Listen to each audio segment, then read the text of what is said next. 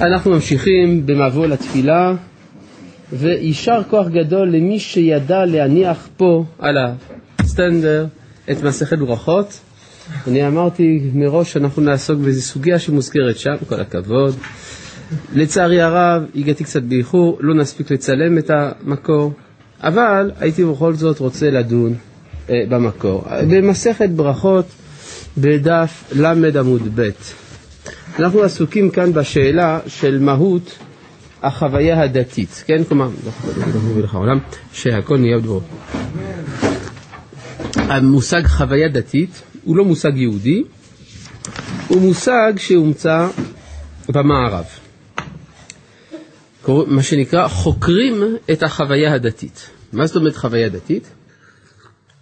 כמו שחוקרים כל תופעה אנתרופולוגית. כלומר, יש בני אדם, הקדמונים למשל היו מחוסרי שכל, היו רק בדמות אדם. כן? האדם שלפני הפרה-היסטוריה, הקדם קדם קדם. אחר כך יש מה שנקרא הומו פאבר. מה זה הומו פאבר? האדם שיודע לייצר כלים. כן, מצאו כל מיני שברי כלים מהתקופה הפרה-היסטורית. יש גם ההומו ספיאנס, כלומר האדם החושב.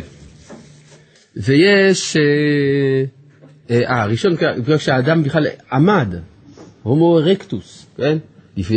אחרי שהוא היה על, אה, הולך על ארבע, וכל מיני דברים. אז יש, המציאו המצאה חדשה, הומו רליגיוזוס. מה זה הומו רליגיוזוס? כלומר האדם הדתי. גילו שיש בנפש האדם חוויה.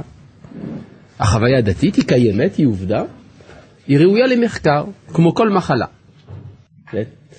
אז רוצים לדעת מה זה המחלה הזאת. והיו ניסיונות שונים של תיאור החוויה הזאת במהלך ההיסטוריה של אה, האמונות והדעות. כן? אז במהלך המחקר גם. אז השאלה היא, האם יש בעולמם של חז"ל, או בתנ"ך, או בכלל ביהדות, תיאור של מהות החוויה הדתית. באופן טבעי מחפשים את זה בתחום של התפילה. כי התפילה היא התופעה הדתית פר אקסלנס, היא התופעה המצויה, ואז רוצים לראות מהי החוויה של התפילה. כן. אז הוא, הקורבן היום לא מצוי כל כך. אז היום יותר נוח לחקור את התפילה מאשר את הקורבן. אבל אתה בהחלט צודק, ובזה עסקנו כבר בשיעורים הראשונים על התפילה, שהקורבן הוא מעשה הרבה יותר טבעי והרבה יותר מתבקש מאשר התפילה. כלומר, במהלך ההיסטוריה האנושית, הקורבן הוא עתיק הרבה יותר מאשר התפילה. כן, התפילה היא כמין חידוש. ומכל מיני סיבות שלא כעת נחזור עליהן, כי דיברנו על זה הרבה. כמו כן, אם כבר מדברים על דברים עתיקים יותר, משל, מה קדם למה, החמץ למצה או המצה לחמץ? מה בני אדם אכלו תחילה, חמץ או מצה? מצה. מצה, ברור. לחם החמץ הוא לחם מאוחר יותר. הוא תולדה של התפתחות טכנולוגית מסוימת, כלומר צריך לחשוב על זה. להניח את הבצק, לטפוח, ורק אז לאפות אותו. הלחם הקדום הוא המצה. כן, לכן אין פלא שבקורבנות אין חמץ. כי הקורבן הוא מבטא את הצורה העתיקה של הפולחן האנושי. אה? מה? פתות אותה פיתים. נו, אז מה? אז פותטים את המצה. מה הבעיה? לא, כל שאור וכל דבש לא תקטירו ממנו היא של השם. אסור. לא. מה, חמץ על המזבח? חלילה וחס. טוב, אה, על כל פנים, אה, החוויה הזאת צריכה בירור. האם יש בכלל דבר כזה, חוויה דתית ביהדות? אנחנו נראה כמסקנה שאין. כלומר, אין חוויה שהיא באופן מובהק שייכת לתחום הדתי. כי בכלל המושג של דתיות הוא מושג בעייתי ביהדות, אני לא חושב שהוא קיים באמת, אבל נגיד החוויה של התפילה, אנחנו נדון על פי הסוגיה במסכת ברכות מים, אני רוצה אולי להוסיף עוד נקודה, אה, בדרך כלל מניחים שהפולחן של התפילה מטרתו להביא לידי איזו שהיא חוויה.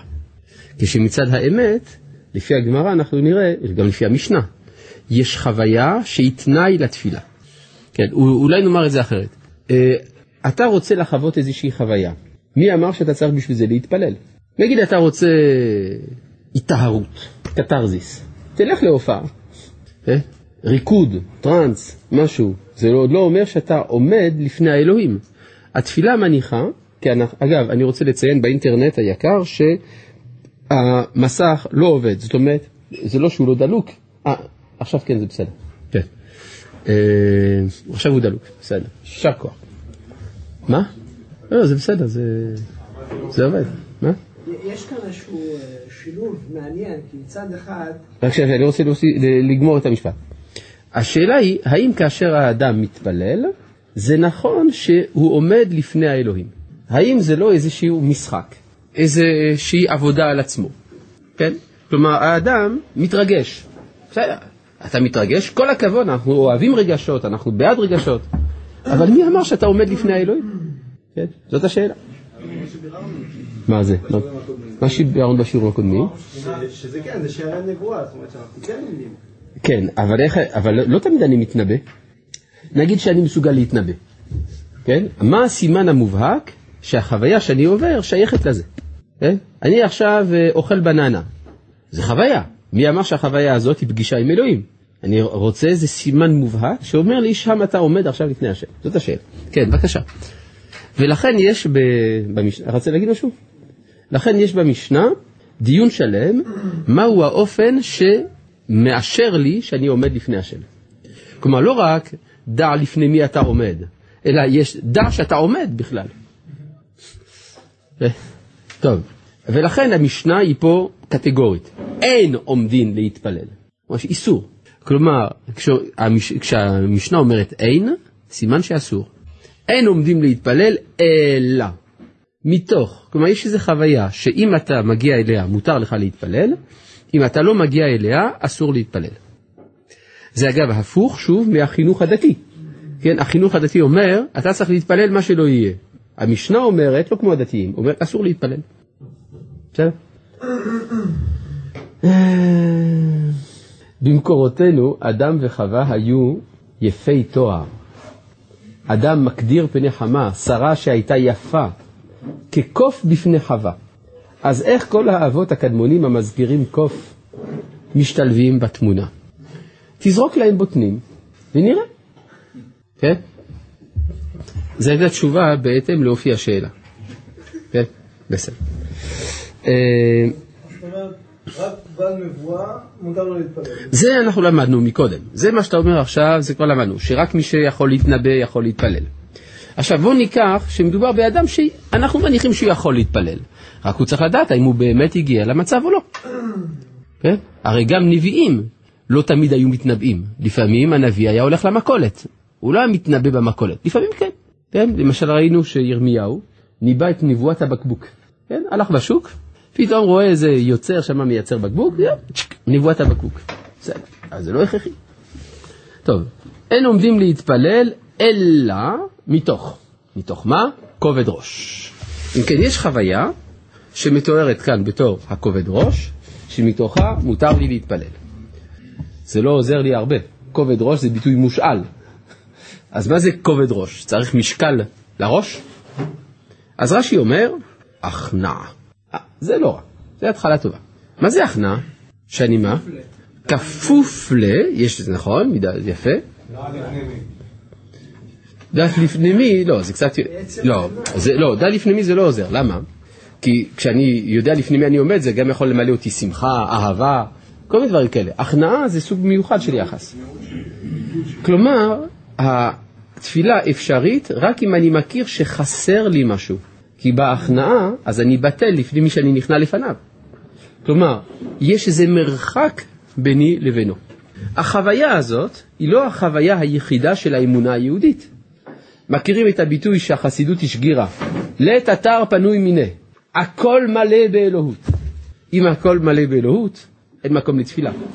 אין מקום לתפילה. אם הכל מלא באלוהים, לא חסר כלום בעולם, אז אני בשלמות מוחלטת כל כך, שלא שייך בכלל להתפלל. מה? השלמות היא שלמות של הקדוש ברוך הוא, לא שלמות של האדם. אמרנו שהבן אדם מתפלל בחיסרון שלו. אה, יפה. לכן, כדי שאוכל להתפלל, אני צריך להכיר את המרחק ביני לבין הקדוש ברוך הוא. זה בדיוק מה שאמרתי. לכן אי אפשר למשל בתפילה לומר שם הוויה, י' כ' ו' כ'. כי אם אני אומר את השם י' כ' ו' כ', אז אני בעולם שבו הכל מושלם. אז איך פותחים את התפילה? בשם אדנות, א' ד' נ' י', אדוני שפתי תפתח. ששם יש כבר ביטוי של מרחק, כן? האדנות מראה על עבד מול רבו. המרחק הזה הוא, המה... הוא יוצר איזשהו מתח, והמתח הזה יכול להמשיך את התפילה אליי, להמשיך את השפע אליי. זה מובן? העניין של השמות של הקדוש ברוך הוא, למה השם השני הוא... שם אדנות, כן. שם אדנות מראה על המרחק. אם יש לי אדון, סימן שאני עבד, אז יש מרחק ביני לבינו. כלומר, עצם ההכנעה זה מורה על האפשרות של התפילה. כן. אה, אתה אומר בכלל, אפילו מרחק אין, זה אפילו לא אותה סקאלה. נכון. אז כנראה שאם אני מתוך תפיסה כזאת, גם כן לא יכול להתפלל. בוא, בוא נחשוב. כלומר, או שהכל מלא באלוהות וגם אני אלוהים, אז אין מה להתפלל. הכל בסדר, הכל סבבה. אם אתה אומר, בוא נחשוב חשיבה פילוסופית, מי אני ומי הוא, אין בכלל מה לדבר, אין מרחק אפילו, כן? אז גם כן אי אפשר להתפלל. נכון, יוצא לפי זה שהתפילה היא נמצאת באיזשהו מקום באמצע. כלומר, אני צריך להגיע לאיזה מין חוויה של הכרת שייכות בכל זאת. איך יש שייכות בכל זאת? לא כי אני יצרתי את השייכות, אלא כי הוא ייצר את השייכות הזאת. כלומר, אם אני בא אליו, זה שטות, אם הוא בא אליי, זה בסדר. כן, זה מהדברים שדיברנו עליהם בשיעורים הקודמים. שגם מי שלא היה בהם יכול לשמוע אותם באינטרנט. בסדר. אין לך אינטרנט? בוא נסדר לך משהו. כן, טוב. כן. יותר מכאן שאין לך ליסוד לדבר הזה שנקרא התבודדות. כי התבודדות אני בא אלא, כביכול אני בא לפני... אתה חוזר לשאלות של השיעורים הקודמים. האם אפשר בכלל התבודדות ודברים כאלה. אני תמיד אמרתי, כשרבי נחמן מברסלב הלך להתבודד ביער, הוא הלך לדבר עם אותו אלוה שהוא מדבר איתו בתפילת שחרית, לא עם אלוה אחר, מובן? וגם לא במקום. לפי דעתם, הם לא חוקרים את המחלה אלא את התופעה. אבל הם מביטים מקומה 372 שבמגדל בבל. טוב, רציונליסטים, נאורים ומבולבלים וחושבים שהמחקר הוא מהימן. נו, מילא. נו, מילא. בסדר. יישר כוח. ספינוזה לא היה מתפלל. האם שפינוזה היה מתפלל? מן הסתם שלא, ודאי. וגם אם הוא היה עושה משהו שדומה למה שאנחנו עושים, אפילו דומה זה לא דומה. זה משהו אחר. אם כי יש לציין שעד סוף ימיו המשיך לשלם את מיסי בית הכנסת של הקהילה באמסטרדם. גם זה הוא לא זכה. מחילה מהרב, באיזה פרק מופיע נבואת הבקבוק?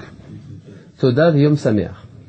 אני הייתי שמח להפנות אותך, יש ספר נפלא, כדאי להשיג, קוראים קונקורדנציה, ושם יש כל המילים שבתנ"ך לפי סדר א'-ב', על פי שורשים. הייתי מציע לך להשתמש בספר הזה, ובוודאי תמצא שם את המקור. כן. אם לא תמצא, אז תחזור לשאול את זה בשיעור, ואז נמצא זמן לענות. טוב, המרחק הוא בגלל ההבדל בין בורא לנברא, או גם בשל חטאיו של הנברא? זהו, זה באמת שאלה יפה מאוד, שאני חושב שהגמרא תעסוק בה. מה המרחק? יש מרחק ביני לבין הבורא. מה, מה יצר את המרחק הזה? האם עצם העובדה שאני נברא, ואז אם זה מצד שאני נברא, יש גם מצד של קרבה, כי אני נבראתי על ידו. או בגלל החטא. מה? אם אתה אומר בגלל החטא, יוצא שאני לא יכול להתפלל אלא אם כן חטאתי. לא, כלומר, מי שלא חטא, סליחה, מי שלא חטא מעולם, לא שייך שיתפלל, נכון? לפי דבריך. לא, אנחנו פגומים מהחטא הראשון. אבל אז יוצא דבריך שאדם הראשון, לפני החטא הראשון, לא יכול היה להתפלל. כן. אבל מה נעשה שהגמרא אומרת, המדרש אומר על הפסוק, והאדם עין לעבוד את האדמה, שעוד לא היה אדם שיבוא ויתפלל על הגשם? משמע שהתפילה איננה תלויה בחטא. זאת השאלה. כלומר, פה אתה שואל שאלה רצינית ביותר, כי מבקרי הדת טוענים את מה שאתה טוען. הם אומרים שהתפילה היא איזה סוג של אה, ניקוי מרגשות אשמה. יש לאדם רגשות אשמה, הוא רוצה להשתחרר מהם, ואז הוא קורא לזה תפילה. אז שילך לפסיכולוג ויטפל בבעיות של רגשות אשמה שלו. כן? כן. להרגיע את המצפון. כן, זאת השאלה, כן. האם, הצדקה היא הרגעת המצפון או שהיא עשיית צדק? או שהיא עשיית צדק? זאת אותן השאלות שאפשר לשאול. כן, בבקשה, אבישי. לא, אני לא שאלתי את השאלה. אני לא שאלתי את זה. אני לא שאלתי אם יש הבדל בין בורא לנברא. אני גם, לא, את זה לא שאלתי. מצטער. אני לא שאלתי מה, אני שאלתי מה המרחק בין הבורא לנברא? לא, יש פה מישהו באינטרנט ששאל האם המרחק הוא בגלל שיש הבדל בין בורא לנברא או בגלל החטא. זאת השאלה. לא הייתה שום שאלה, גם לא של השואל, מהו המרחק בין בורא לנברא. מצטער. בסדר, אבישי, אל תיקח את זה קשה. כן, בבקשה. שמה? אני דיברתי על זה באחד השיעורים בחודש אלול. כן, נו. בסדר, אני לא מבין, למה אתה מצטט משהו שאני אמרתי בשיעור קודם? אתה בא לענות על השאלה שהוא שואל? אני מציע. לא, זאת לא השאלה שהוא שואל, אני מצטער. אתה עונה כאילו שהשאלה של השואל פה הייתה מהו ההבדל בין הבורא לנברא. אלא? האם המרחק בגלל החטא או לא? אנחנו מדברים על המרחק בתפילה, זאת השאלה. האם המרחק שאני צריך לחוש בתפילה הוא המרחק מעצם היותי נברא, או המרחק מפני החטא? זאת השאלה שנשאלת. בסדר? אוקיי.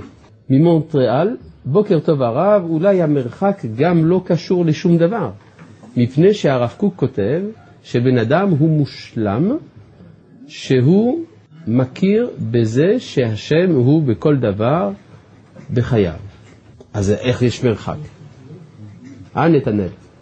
טוב, אז אני מציע, יש לי רעיון, כדי שנוכל להתקדם במחקר של השאלה הזאת, זה שתיתנו לי ללמד. מה דעתכם? אה? אפשר, נכון? בואו נמשיך. אין עומדין להתפלל אלא מתוך כובד ראש, רש"י אומר לנו מתוך הכנעה. אבל כמו שאתם מרגישים, ההכנעה הזאת היא, הייתי אומר, חלקית מאוד. כלומר, אני יודע מעט מאוד על זה. אני עוד לא יודע מה תוכן ההכנעה, למשל אחת השאלות שנשאלה, האם זה בגלל החטא או בגלל העובדה שנבראתי. ממשיכה המשנה ואומרת, חסידים הראשונים, כלומר נותנים לנו הדגמה של העבודה הזאת. חסידים הראשונים היו שוהים שעה אחת ומתפללים כדי שיכוונו ליבם לאביהם שבשמיים. כלומר, אם ניקח כפשוטו את המילה שעה, לפעמים, המילה שעה פירושה לפעמים רגע, כן? אבל יכול להיות גם שעה במובן של 60 דקות. הם היו שוהים, כן, 60 דקות שלמות, כדי שיכוונו ליבם לאביהם שבשמיים. כלומר, יש איזו עבודה גדולה מאוד. אני לא בדיוק הבנתי למה הם צריכים שעה שלמה לדבר הזה. אם כי, לפי פשט הגמרא זה באמת היה שעה שלמה. לא רק כך, אלא שהיו שוהים שעה לפני התפילה, שעה מתפללים, שעה נוחתים, וכך גם במנחה וגם בערבית. הסך הכל תשע שעות ביום עסוקים בתפילה. כן? אפשר להבין שזה היו אנשים מיוחדים במינם. תשע שעות להתפלל, או להיות עסוק בחיי הרוח, זה סוג של, המדיטציה היא פריירת ליד זה, כן? אז השאלה היא, למה, אז מבקרי הדת אינם יודעים עד כמה הם צודקים, אבל לגבי מהות התפילה הנוצרית ולא העברית, אינני עוד יודע. איך אני יכול לדעת? אני עוד לא קראתי את הסוגיה. אתה שואל יותר חכם ממני ואתה כבר יודע מה אני הולך להגיד, אבל אני אפילו בעצמי עוד לא יודע מה אני הולך להגיד. בין היתר בגלל שאני לא יודע כמה שאלות יקטעו באמצע. אה, אז אם כך, אה, הם צריכים היו שעה שלמה כדי לכוון ליבם למקום. עכשיו, אני לא הבנתי את זה. אם הם חסידים, אז מי, על מי הם חושבים כל היום? על הקדוש ברוך הוא. אז הם צריכים שעה שלמה לחזור, לזכור אותו. כן? זה לכאורה צריך לקחת להם רבע שנייה. ואילו אנחנו, שאנחנו לא מהחסידים הראשונים, ויש לנו כל מיני דברים אחרים בראש, זמן ההכנה לתפילה הוא בדרך כלל לא עובר, במקרה המחמיר ביותר, את השלוש שניות ורבע. בדרך כלל שנייה וחצי זה גם מספיק וגם הציבור מתעצבן. אז איך יכול להיות שאנחנו לא צריכים שעה שלמה והם כן היו צריכים? יש פה איזה, לא, אני בינתיים בהצג, בהצגת השאלה. ולכן יש פה שאלה, מה הם עשו בשעה הזאת? מה זה קשור לכובד ראש שמדובר עליו מקודם, כן? כי רואים, אין עונים להתפלל אלא מתוך כובד ראש, והם היו מכוונים ליבם לאביהם שבשמיים. אז כנראה שיש משמעות. זאת אומרת שלמעשה השם הוא איתנו בכל דבר, ואז כשאנחנו אומרים השם שפתיי תפתח, זה לנימוס, להבדיל, כמו שמבקשים רשות לדבר מול שופט. כלומר, לפי דבריך, א', אנחנו עושים בלוף, ב', כל מה שרש"י אומר והמשנה אומרת זה לא נכון. המשנה אומרת מתוך כובד ראש, ורש"י אומר הכנעה. לפי דבריך, האדם צריך לעבוד על עצמו שכאילו הוא במצב של הכנעה, כאילו שיש מרחק בינו לבין הבורא, אבל באמת אין. כלומר, אנחנו היינו מאוד רוצים שהמשנה תגיד את מה שאנחנו רוצים שהיא תגיד, אבל היא לא אומרת מה שאנחנו רוצים שהיא תגיד, היא אומרת דברים הפוכים. אז עם כל הכבוד לך, נתנאל, שאתה ממונטריאול הרחוקה דואג לשאול שאלות, אבל תשים לב, אנחנו לא יכולים לאנוס את הכתוב. אנחנו יכולים לחלוק על חז"ל, אבל להגיד שחז"ל אומרים כמונו, לא חייבים. זה גם לא בסדר לחלוק על חז"ל. טוב, אז בואו נראה במה מדובר. מה אתה אומר? אולי זה נתנאל שלמד פה. זה נתנאל שלמד פה. יפה, יפה. השאלה אם הדבר הזה יוסיף לנו הבנה בטקסט, או שזה ייקח לנו עוד זמן של הבנת השיעור, ואנשים עוד עד שבוע הבא יהיה להם קשה להתפלל בגלל שאנחנו לא נשלים את הנושא. שווה את זה? טוב. אה, עכשיו, אין עומדים להתפלל אלא מתוך כובד ראש, אז כפי שאני אמרתי, הביקורת של הדת היא מופנית בכמה כיוונים. יש אומרים שהחוויה הדתית אינה אלא ביטוי של רגשות אשמה. יש אומרים שהחוויה, ואז, אה, ויש אומרים שהחוויה הדתית אינה אלא ביטוי למרירות. לכל אדם חסרים כל מיני דברים בחייו, ומפני שחסר לו, הוא ממורמר. ומכיוון שהוא ממורמר, הוא חושב שהמרירות הזאת היא בעצמה שיחה עם אלוהים. אבל סך הכל זה רק מרירות. ויש מי שאומר, בין מבקרי הדת, שסך הכל החוויה הדתית אינה אלא סוג של חרדה. האדם חרד מפני דברים המזעזעים את כל ישותו, והוא משתמש בחוויה הזאת בתור אה, לבוש, תירוץ. הוא אומר שהוא עומד לפני האלוהים. יש אומרים, לא, החוויה הדתית אינה אלא חוויה אסתטית. האדם יש לו חוש אסתטי, הוא אוהב את היופי, את ההדר, את ההוד, והוא, כשהוא חווה דבר כזה, הוא אומר שהוא עומד לפני אלוהים. כשמצד האמת הוא עומד סך הכל לפני הנוף, כן? אתה רואה את הקניון הגדול של הקולורדו. אתה אומר, וואו, יש אלוהים. לא, יש קניון של הקולורדו. זה עוד לא אומר שזה אלוהים. אולי זאת חוויה פגאנית שאתה חווה. כן, זאת, זאת השאלה שעומדת לפנינו כאן, ואנחנו נראה שהסוגיה תעסוק בזה. א', מה המרחק בין הבורא לנברא? ב', מה המרחק בין הנברא לבורא? אבישי יאמר לך שהכוונה, על פי הרב אשלג, שני שינויים, מה שנקרא שינוי הצורה. שהבורא יתברך יש לו רצון להשפיע, ואילו הנברא אין לו רצון להשפיע. והנברא יש לו רצון לקבל, ואילו הבורא אין לו חס וחלילה רצון לקבל. בסדר? אלה הם שני השינויים בין בורא לנברא.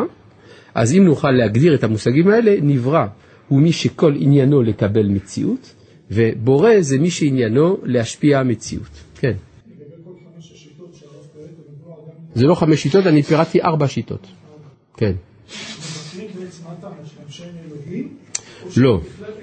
מבקרי הדת אינם אומרים שאין אלוהים, הם אומרים שהחוויה הדתית איננה מפגישה עם האלוהים. זה הכל. או שאין ודאות על כל פנים, שזה מפגיש אותך. אנחנו נראה שהגמרא תגיד בדיוק אותו דבר. אז אני ברשותכם אקרא את דברי הגמרא. מינה הני מילי, מהיכן הדברים האלה? מה פירוש השאלה הזאת? השאלה הזאת מופיעה הרבה פעמים בתלמוד, נכון? מינה הני מילי. מאיפה הדברים האלה? אז רגילים לפרש, מה אמרת? מה המקור? זה לא נכון. אבל אני זוכר למה, לא, זה את המילים בעברית, את התרגום של מינה הני מילי, מילה, כלומר, מילה במילה מהארמית לעברית, זה אנחנו יודעים. אנחנו לא שואלים מה תרגום המילים, אנחנו שואלים מה משמעות המילים. כשהתלמוד אומר מניין לנו דברים אלה, מה המשמעות? האם המשמעות היא, כפי שאפשר לחשוב, איך אנחנו יודעים שזה נכון? אני דן עכשיו באפשרות הראשונה. האפשרות הראשונה היא לפרש שהכוונה של השאלה היא איך אנחנו יודעים שזה נכון. וזה בוודאי לא הפירוש של המילים האלה, מסיבה פשוטה. איך אנחנו יודעים על ההלכות שהן נכונות? לא, כי זה המסורת. יש לנו מסורת שזה כך. כלומר, איך אתה יודע שצריך להתפלל מתוך כובד ראש? כי יש לנו מסורת שצריך להתפלל מתוך כובד ראש. אתה לא צריך שום פסוק בשביל זה. המסור, המקור של המסורת? מאז ומעולם, לא. לא, כי הפס... לא, המקור של המסורת זה לא יכול להיות שזה מהפסוק. הפסוק רק מתאר דבר שממילא כבר היה קיים. למשל, זה כמו השאלה איך יודעים שבסוכות לוקחים אתרוג, וכי בגלל שדרשו פרי עץ הדר, טעם פריו ועצו שווים, והדר באילנו משנה לשנה, והדר בלשון יווני מים, נכון? זה כל הדרשות האלה שבתלמוד, מה בגלל זה? כלומר, יענו רבי עקיבא ורבי ישמעאל ישבו בבית המדרש, דפדפו בחומש, הגיעו לפסוק, אה, ולקחתם לכם ביום הראשון פרי עץ הדר. התחילו לחשוב, רגע, מה זה יכול להיות פרי עץ הדר? עקיבא, מה אתה אומר? שמע, ישמעאל, נראה לי ש... תשמע, פרי עץ זה, כן, פריו ועצו, אותו טעם. אה, רעיון יפה. אז אתה יודע מה, אז אולי זה הפלפל, כי הפלפל גם כן טעם פריו ועצו שווים. משהו רעיון, אבל הפלפל הוא קטן, וכתוב לקחתם, צריך לקיחה חשובה. אה, בסדר, אז אולי ניקח כמה פלפלים ביחד, לא, כתוב פרי, לשון יחיד. אה, אה, אז אולי זה הרימון, אולי זה הפריש. אומר, לא, אבל דר באילנו משנה לשנה, וגדל על כל מים. טוב, אתה יודע מה? נעשה חיתוך כל האפשרויות, יוצא רק האתרוג. מסקנה, פרי עץ הדר זה אתרוג. יצאו מבית המדרש, אמרו, אנחנו מודיעים לכל בית ישראל ששנה הבאה צריך לקחת בסוכות אתרוג. ואז כל עם ישראל שואל את רבי עקיבא ורבי ישמעאל, תגיד, ומה עשיתם שנה שעברה? ברור שלא בגלל הלימוד מהפסוק יודעים את ההלכה. זה שלקחו אתרוגים זה בגלל שמאז יהושע בן נון ועד היום תמיד לקחו אתרוג בסוכות. מובן? לכן כשהגמרא שואלת מינה הנמילי, אין הכוונה לברר מאיפה אנחנו יודעים באמת שצריך להתפלל מתוך כובד ראש, אלא אנחנו רוצים לבאר את המהות של הכובד ראש. מדוע באמת צריך להתפלל מתוך כובד ראש? ואז אנחנו מחפשים את הפסוקים. האם חז"ל, חז"לינו, מתכוונים למסור לנו שמהות התפילה היא מעין התרוקנות של האדם מהעיסוק בעצמו ובהבלי העולם. וכדי להגיע למצב מרוקן, להיות כלי קיבול, יש להיכנע, להרפות, מכל גאווה שהיא. ברור, זה נכון מה שאת אומרת. כלומר, גם בהלכות uh, תפילה, בשולחן ערוך, כתוב כך, שהמתפלל צריך להסיר מליבו כל העניינים השורדים אותו. יש דבר כזה. אם כי יש פלא קצת, כי אני צריך להסיר מעליי את כל הדברים שמטרידים אותי. וכשאני מתפלל, מה אני צריך לבקש? על כל הדברים שמטרידים אותי, נכון? למשל, אדם, אין לו אוכל. הוא בא לפני הקדוש ברוך הוא, אומר, טוב, הרי לפני שאני מתפלל, צריך לשכוח את זה שאין לי אוכל.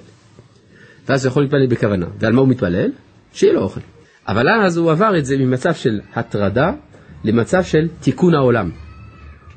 טוב, אה, אין עומדים, להת... אז, אז שואלת הגמרא, מינה הנמילה, אמר רבי אלעזר, רגע, מסורת, הדברים שנמסרו לעם במעמד הר סיני, או לפני כן על ידי אלוהים חיים, או באמצעות נביאה. תודה. אה, אם כן, מינה הנמילה, אמר רבי אלעזר, דאמר קרא. והיא מרת נפש. על מי זה נאמר? חנה. כן, איך כתוב שם? והיא מרת נפש ותתפלל. אז אם כן אתה למד שצריך להתפלל מתוך מצב של מרת נפש. אז, אז לפי זה מהו הכובד ראש? המרירות, החוסר. אה, זה מקרה פרטי, למה?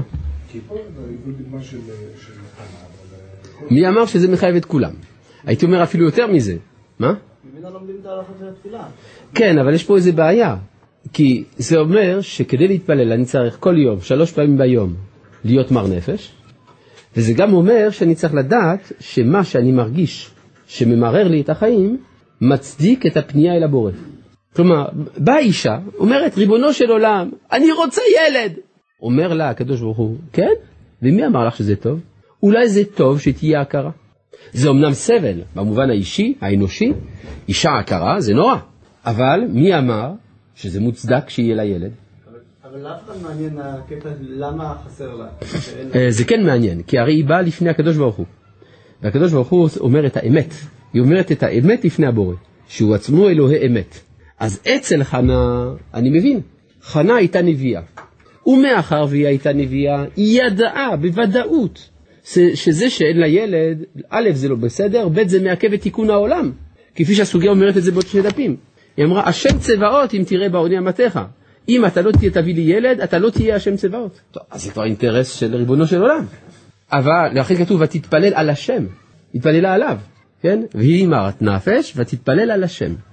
אבל אנחנו, אנחנו לא יודעים אם מרירות הנפש שלנו מצדיקה. כלומר, הגמרא אגב עומדת לדחות את זה, את ההסבר הזה. אבל צריך לדעת שכשהגמרא מביאה הסבר ראשון ודוחה אותו, ההסבר הראשון הוא האמיתי, אבל הוא אמיתי ליחידי סגולה. בעצם אתם אומרים פה, רואים את הביקורת על הדת שמופיעה פה בדברי הגמרא, כן? לכן הגמרא אומרת, ממאי, מניין לך? דילמה חנה שנה, אולי אצל חנה זה שונה. דהבת מרירה לי בטובה, שהייתה מרת לב ביותר. מרת לב ביותר, הכוונה שאצלה מרירות הנפש הייתה מוצדקת. אבל אתה לא יכול להפוך את זה להלכה יומיומית וכללית לכל בית ישראל. כן, בבקשה בועז. היא הייתה מרת נפש כי תיקון העולם מתעכב. אתה יודע שהכל תלוי ב... ההתפתחות של העולם תלויה במעשה מסוים והמעשה הזה לא נעשה. לא חבל? טוב, אלא. לכן אנחנו דוחים את הפירוש הראשון ועוברים לפירוש שני. אלא אמר רבי יוסי, כן.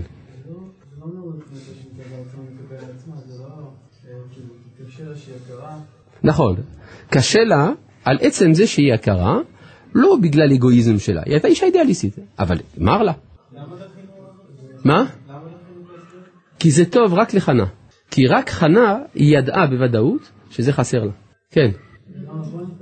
זה נכון להתפלל ככה אם אתה יודע שמה שחסר לך הוא באמת חסר. אז בשביל לדעת צריך להיות נביא. כן, בבקשה.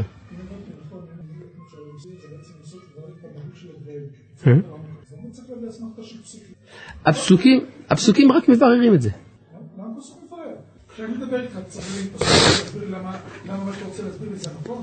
הפסוק הוא עדות. הוא עדות שזה כך. הנה, יש לי אפשרות להבין מראות נפ... אה, כובד ראש, מר נפש. והנה, יש לי אפילו עדות. ככה נהגה חנה. כן. אבל הרמב"ם הסביר לי שעצם הריחוק מהבורא זה קשה לי, זה חסר לי. עכשיו זה נבדק, יש לי מרירות בזה שאני רחוק מהבורא, זה נבדק. זה יכול להיות, אבל זה, זה לא מה שכתוב בחנה.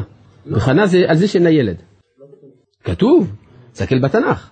צריך לזכור, לא, הפסוק הזה הוא לקוח מהתנ"ך. הפסוק הזה, כלומר, כדי להבין מה הפסוק אומר, אתה תמיד צריך להבין מאיזה פרק בתנ"ך הוא לקוח. מה? הכלל הוא שחסר לה בגלל משהו. לא, זה לא מה שכתוב בתנ"ך.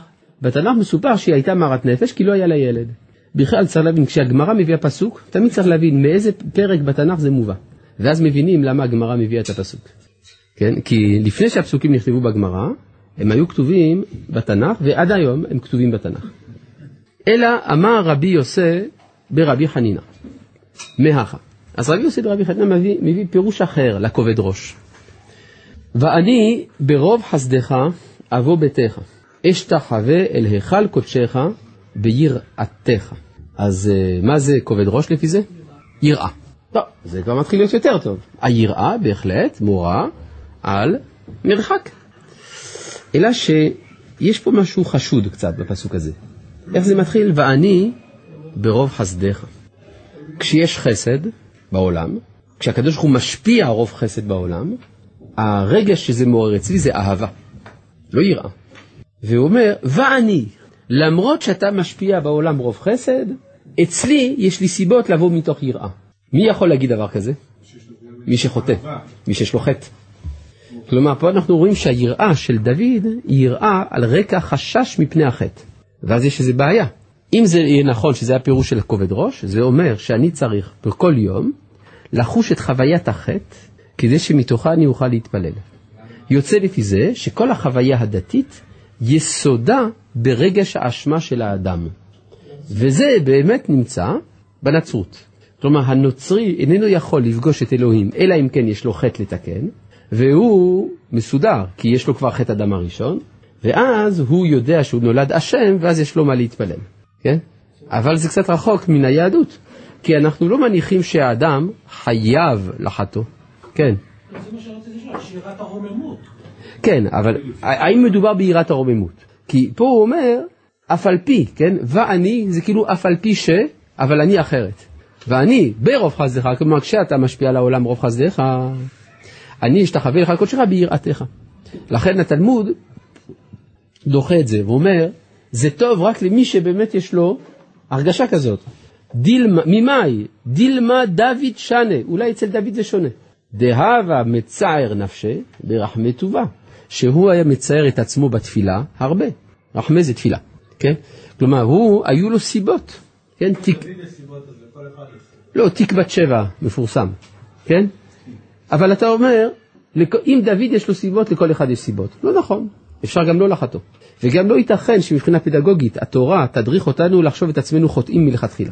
אין דבר כזה, כן? הקטע הזה לא יכול להיות כמו אברהם בכל הסיפור של העקדה, שכאילו הוא קיבל הכל במתנה, הוא קיבל הכל בחסד, ואז היראה זה שהוא צריך לעמוד בדין, להיות זכאי לכל החסד שהוא קיבל. זה לאו דווקא החטא. פשוט אני, אני מפחד, אני לא יודע אם אני באמת זכיתי לכל החסד שקיבלתי. למה שהוא לא יזכה? סימן שיש חטא. כן. חז"ל כל הזמן מזכירים את חטא אדם הראשון, כל הזמן. כל הזמן חז"ל מזכירים את חטא הדם הראשון, כן? בואו נסתכל בדף הזה למשל. מה, זאת אומרת כל הזמן הם מזכירים חטא הדם הראשון. כשהם מדברים עליו, הם מדברים, כשהם לא מדברים, הם לא מדברים. את. ברור שיש חטא הדם הראשון. ודאי שיש פקלה. השאלה היא, האם חטא הדם הראשון, אני אשם בו, או שאני אוכל את התוצאות שלו? הנוצרים אומרים שכיוון שהאדם הראשון חטא, אז גם אני חוטא. אני נולדתי חוטא. ולכן אלוהים יש לו איזה נקמה שהוא רוצה, הוא רוצה, יש לו חשבונות לחסל איתי. הוא עוין אותי מלכתחילה, כן? זה התפיסה הנוצרית. לפי היהדות זה לא ככה. אדם הראשון חטא, הכניס את כולנו לג'ורה. אנחנו נולדנו במצב ירוד, ועלינו לתקן את זה. לא שאנחנו אשמים, אבל זה המציאות. אז בגלל שאתה לא אשם, לא תתקן, תתקן. זה לא בגלל ה... זה לא בגלל החטא, בגלל האשמה. אין לנו אשמה. לא, אני אומר, מה שאנחנו מתקנים זה לא את ה... את ה- סליחה, לא את האשמה, את החטא. אנחנו מתקנים את מצב העולם שנגרם בעקבות החטא. זה מה שאנחנו עושים, כן? אבל אנחנו לא אשמים. כן. העגל נגרם מהמופע, הקדוש ברוך הוא כל דור ודור. חטא העגל זה לא חטא הדם הראשון. נכון. זה שני דברים שונים. חטא הדם הראשון היה בשנת אחת לבריאת העולם, חטא העגל היה בשנת 2448. ואפילו האדם הראשון כבר מת מזמן אז. כך שאני לא חושב שאפשר לחשוב שזה אותו חטא. אז למה אתה משווה בכלל? הלאה. כן, מה?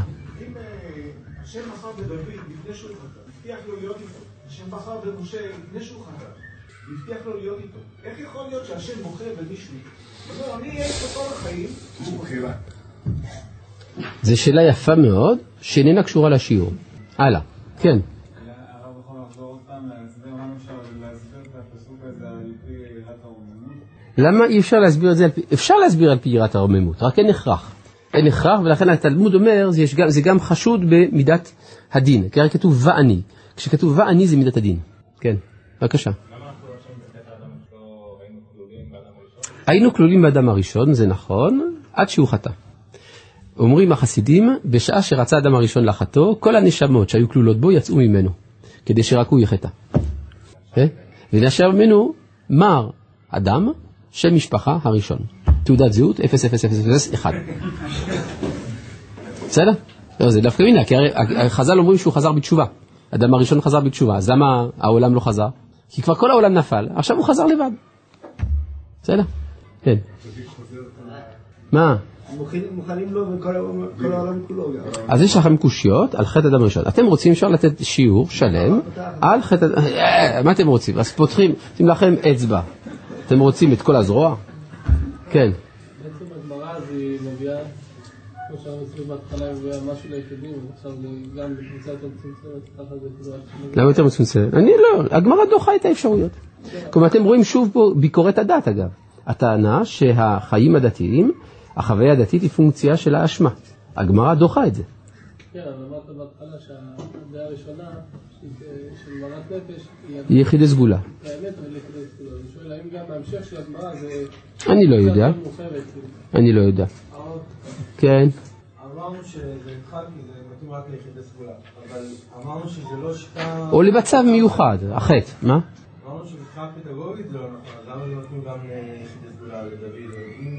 יחידי סגולה לא צריכים את הפדגוגיה שלי. הרב מכיר יהודי שמסתובב בלי חבילה של ייסורי מצפון? ואני מכיר הרבה יהודים שמסתובבים בלי חבילה של ייסורי מצפון. ומי שיש לו, אז שיטפל בהם. לא צריך להתפלל בשביל זה. אלא, אמר רבי יהושע בן לוי, מהכה, מביאים לנו פסוק, השתחוו לשם בהדרת קודש, אל תקראי בהדרת, אלא בחרדת. אם כן, מהו הכובד ראש? חרדה. הנה, רבי יהושע בן לוי קרא את קירקגור, כן, סרן קירקגור, ספר חילור עדה, מסביר שהחוויה הדתית היא המפגש של האדם עם גודל אינסופי שמערער את כל ישותו. כן? הנה, רבי יהושע בן לוי אומר, אל תקרא בהדרת אלא בחרדה. כן? חרדה זה יותר מיראה. האדם כבר לא, לא יודע איפה הוא בכלל. אני לא הבנתי את רבי יהושע בן לוי, מה, הוא, זה ביקורת המקרא, הוא מתקן את הטקסט? כתוב, השתחוו לשם בהדרת. מה רע לך בהדרת? מה, אתה שונא את העולם? כן? אתה לא אוהב את ההדר של הבריאה? ואתה רוצה שכולם יהיו בחרדה? מה קרה? צריך להבין משהו. מאיפה הפסוק הזה? השתחוו לשם בהדרת קודש, כתוב בתהילים פרק כ"ט. מה הרקע של הפרק? אבו לשם בנהלים, אבו לשם כבוד העוז. אתה זוכר שאנחנו כשלומדים פסוק צריך לדעת מאיזה פרק זה לקוח. כן.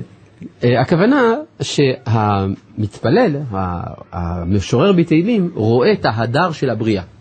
איילות, ארזי הלבנון אה, וכולי. כלומר, הוא רואה משהו, כן, גדול. אז יש לו חוויה אסתטית באמת.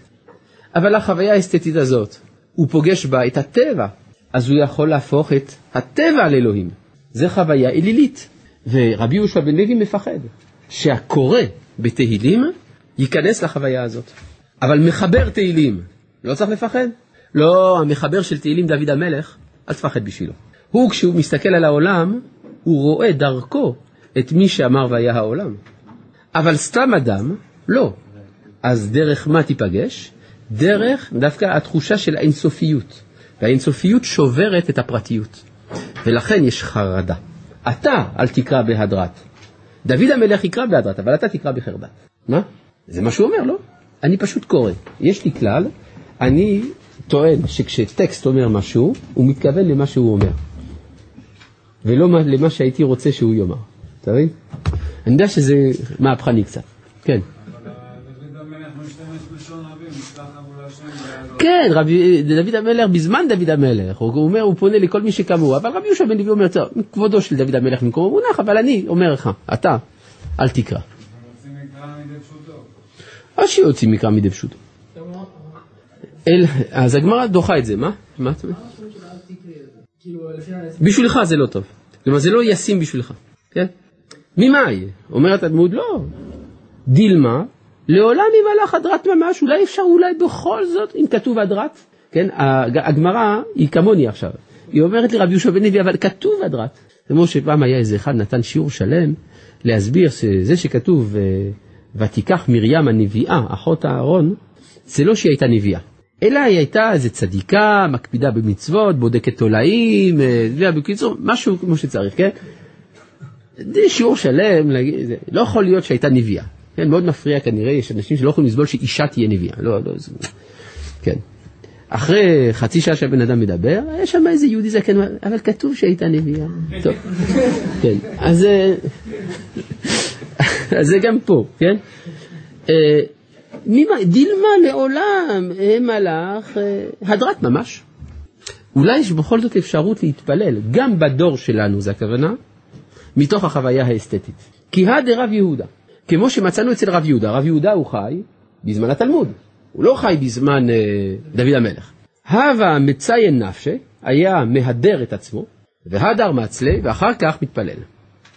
כן, רבי, רב יהודה היה, כשרצה להתפלל, היה נכנס למקלחת, היה מסתרק, היה לובש בגדים יפים, עומד במקום יפה, מתפלל. אז זאת אומרת שהייתה, יש גם חסידים בתוכנו, שאצלם זה האופן של הפגישה. אבל שימו לב בכל זאת להבדל. לא. אצל דוד המלך, איפה הוא מוצא את היופי? בטבע. איפה רב יהודה מוצא את היופי? בתוך עצמו. כלומר, ההדר שבנשמתו, האסתטיקה של האישיות שלו, זה גם יכול להפגיש אותו עם השם. וזה אולי יותר אפשרי בדור שמרוחק מזמן הנבואה, כן? אגב, רב יהודה, זה לא היה כך מסובך אצלו. כמה, כמה פעמים הוא היה מתפלל? במקום אחר כתוב בתלמוד שהוא מתפלל פעם בחודש. למה? לפני כן הוא היה טרוד. למה הוא היה טרוד?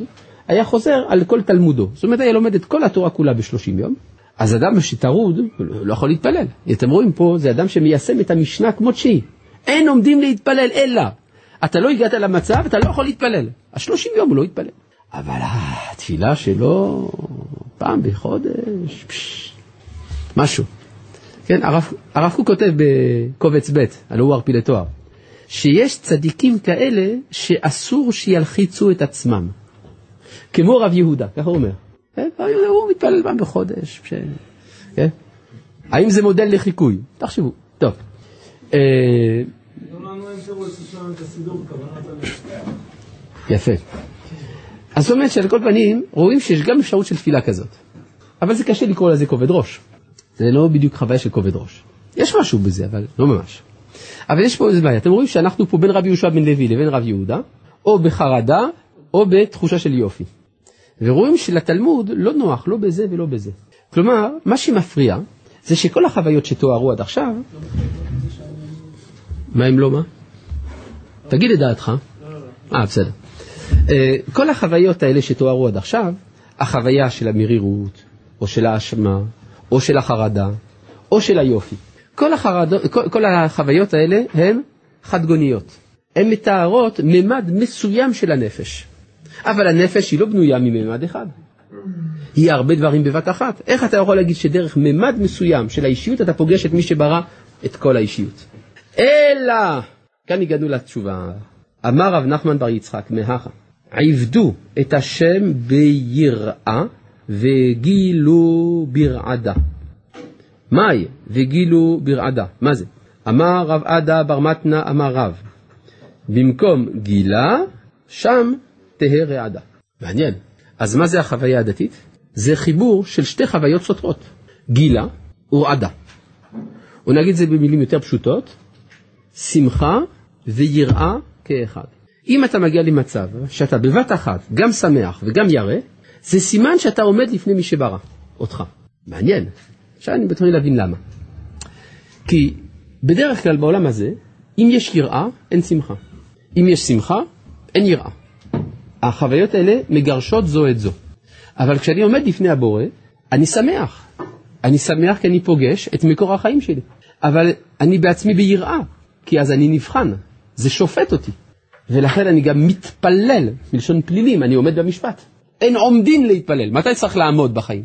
בבית המשפט. זאת אומרת שיש פה, אה, יש פה אה, חיבור של שתי הכרות שהן אפשריות רק לפני מי שברא אותי.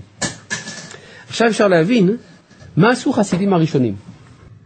חסידים הראשונים, כיוון שהם היו חסידים הראשונים, יש חלק מהם שהיו מלאי אהבה. כל כך הרבה אהבה, שזה לוקח לו זמן עד שהוא מגיע ליראה. ומגיע ליראה, אז הוא כמו מטוטלת. עבדו את השם ביראה או עבדו את השם בשמחה, יש שני פסוקים. אז מי שהנטייה שלו הטבעית שלו זה יראה, צריך לעשות הרבה עבודה עד שיכוון. לכוון מבור שזה בדיוק. ויש צדיקים שאצלם זה עבדו את השם בשמחה. זה מה שממלא את כל חייהם. אז הם צריכים שעה שלמה כדי להוסיף יראה, עד שמגיעים לאיזון. עכשיו, כיוון שהם היו חסידים הראשונים, אז אצלם יראה ושמחה זה היה בגדול, לוקח שעה שלמה. אנחנו, אצלנו היראה שלנו יראה פיצית, שמחה פיצית. כמה זמן לוקח כדי להשוות? אמרנו, שלוש שניות ורבע, זה כבר הרבה. לכן אנחנו צריכים פחות זמן. מה אתה אומר?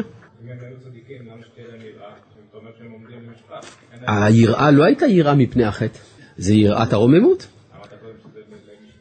לא, אה, למה יש לי... אה, כי האדם תמיד יש לו חיסרון. יש לו חיסרון לא של חטא, אבל הוא בחרדה שמא לא יטעם בעיני מי שהוא אוהב. ברור? כלומר, אני אוהב אותך, אז אני ירא שמא לא אמצא חן בעיניך.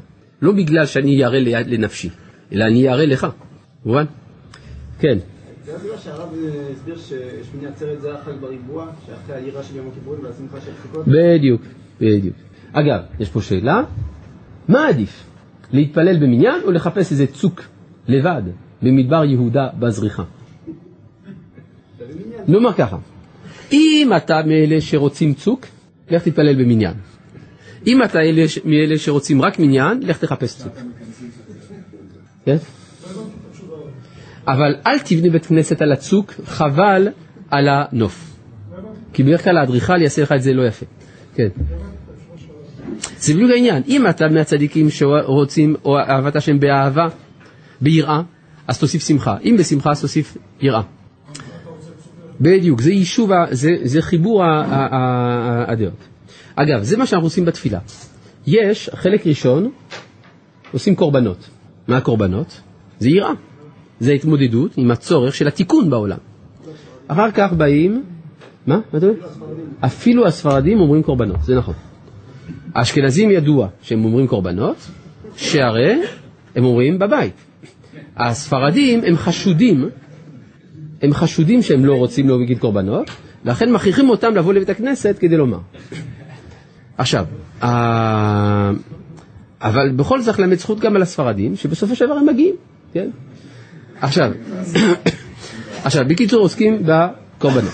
אחר כך פסוקי די זמרה, כדי לייצר בנפש את השמחה. אחרי זה באים אה, קריאת שמע וברכותיה כדי לחבר את היראה והשמחה, ואז אפשר לעמוד ולהתפלל. מובן? אחר כך זה עוד פעם יורד.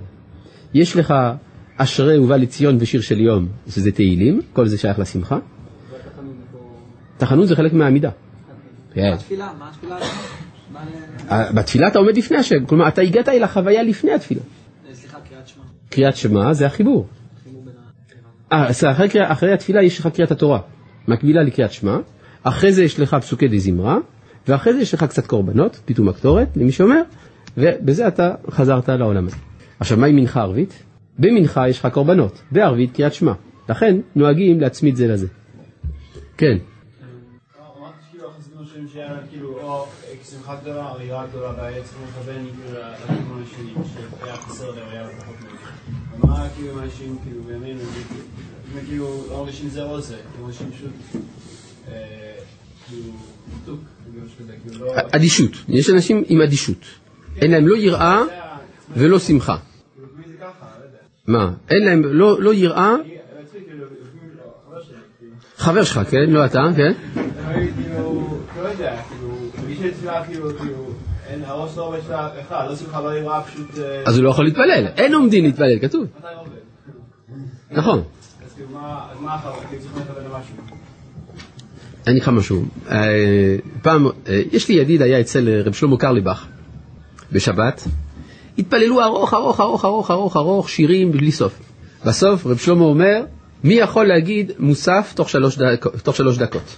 מי יכול להוציא אותנו ידי חובת מוסף בשלוש דקות? התפללו פול ספיד, והלכו לאכול. שאל חבר שלי את רב שלמה קרליבך, למה עשית את זה? הוא אומר, יותר טוב שיחשבו בזמן האוכל איך הייתה התפילה, מאשר שיחשבו על האוכל בזמן התפילה. כן. טוב, עד כאן להיום, שלום.